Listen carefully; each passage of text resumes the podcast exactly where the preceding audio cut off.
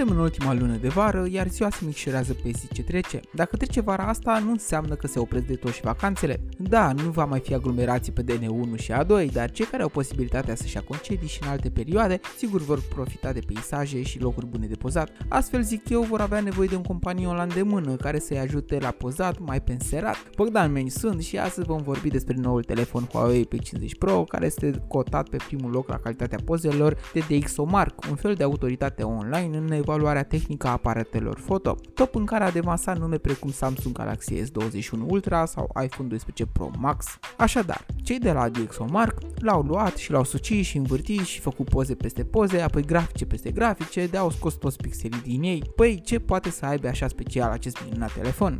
Huawei P50 Pro este urmașul latron al seriei de telefoane meșterite împreună cu cei de la Leica pe partea de lentile fotografice. Împreună au realizat un tandem de camere, una mai performantă ca cealaltă și perfecte pentru orice situație. Începem cu senzorii din spatele lentilelor care sunt marcă OmniVision. Cel mai important dintre ei este OmniVision OV50A care are o dimensiune de 1 pe 1,5 inch, o diafragmă maximă de f1.8 și o focală de 23 mm. De asemenea, senzorul este capabil de 50 de megapixeli sau 12,5 5 megapixeli dacă se folosește tehnologia Binding, tehnologie care permite gruparea pixelilor în așa fel încât lumina să fie captată mai bine. Apropo de pixel, dimensiunea lor este de 1 micrometru. Senzorul de care vorbim este lansat recent și folosește o tehnologie nouă pe care o găsim și la senzorul Samsung ISOCELL Gen1, dar și pe Sony IMX766. Aceasta se numește Quad Face Detection și ajută la împărțirea zonelor pentru autofocus pe toată suprafața senzorului, nu doar pe anumite grupuri de pixel cum era înainte, astfel că focusul în lumina scăzută va fi mult mai eficient pentru că va putea aprecia distanța mai corect și astfel și pozele vor putea fi mai clare. De altfel, suportă și HDR cu până la 3 cadre simultane combinate ce vor permite păstrarea detaliilor. Pe lângă senzorul performant, camera principală dispune și de stabilizare optică. Avem și alte camere cu alți senzori similari în unele privințe cu cele anterior. Așadar, mai avem un ultra-wide cu focala de 13 mm, cu diafragma de f2.2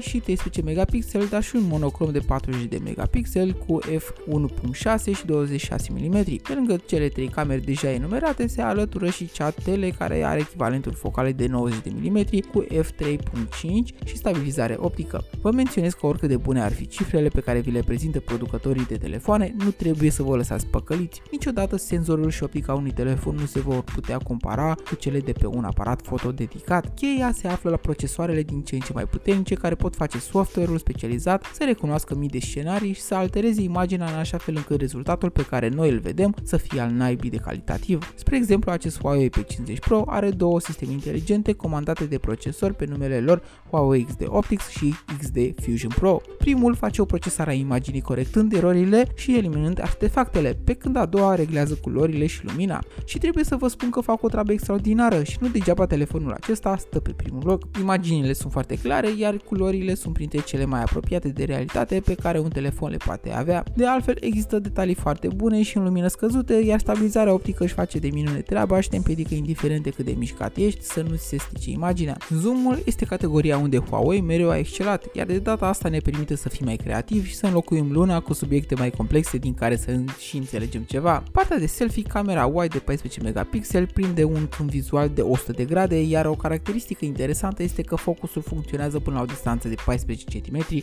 față de subiect. Telefonul știe și filmare 4K la 60 de FPS-uri și beneficiază și aici de stabilizarea optică, dar și de autofocusul performant oferit de noul senzor. În funcție de zonă, procesorul care va echipa telefonul și pune umărul la fabricarea celor mai faine poze poate fi ori Snapdragonul 888 sau propriul Kirin 9000. Din păcate, amândouă sunt limitate la 4G ca și conectivitate, dar cum rețeaua 5G este ca și inexistentă, suntem fericiți că putem să beneficiem de atul puterii de vârf pe care acestea îl aduc. Momentan, telefonul nu poate fi comandat la noi în țară, dar estimez că până la următoarea perioadă de concedii putem să-l adăugăm la inventarul lucrurilor pe care le luăm în călătorie și vom putea să ne convingem dacă își merită poziția de lider al fotografiei. Ca de final, știți care este cea mai bună fotografie? Pentru mine este cea care îmi bucură vederea. Acesta este testul meu suprem. Pe curând!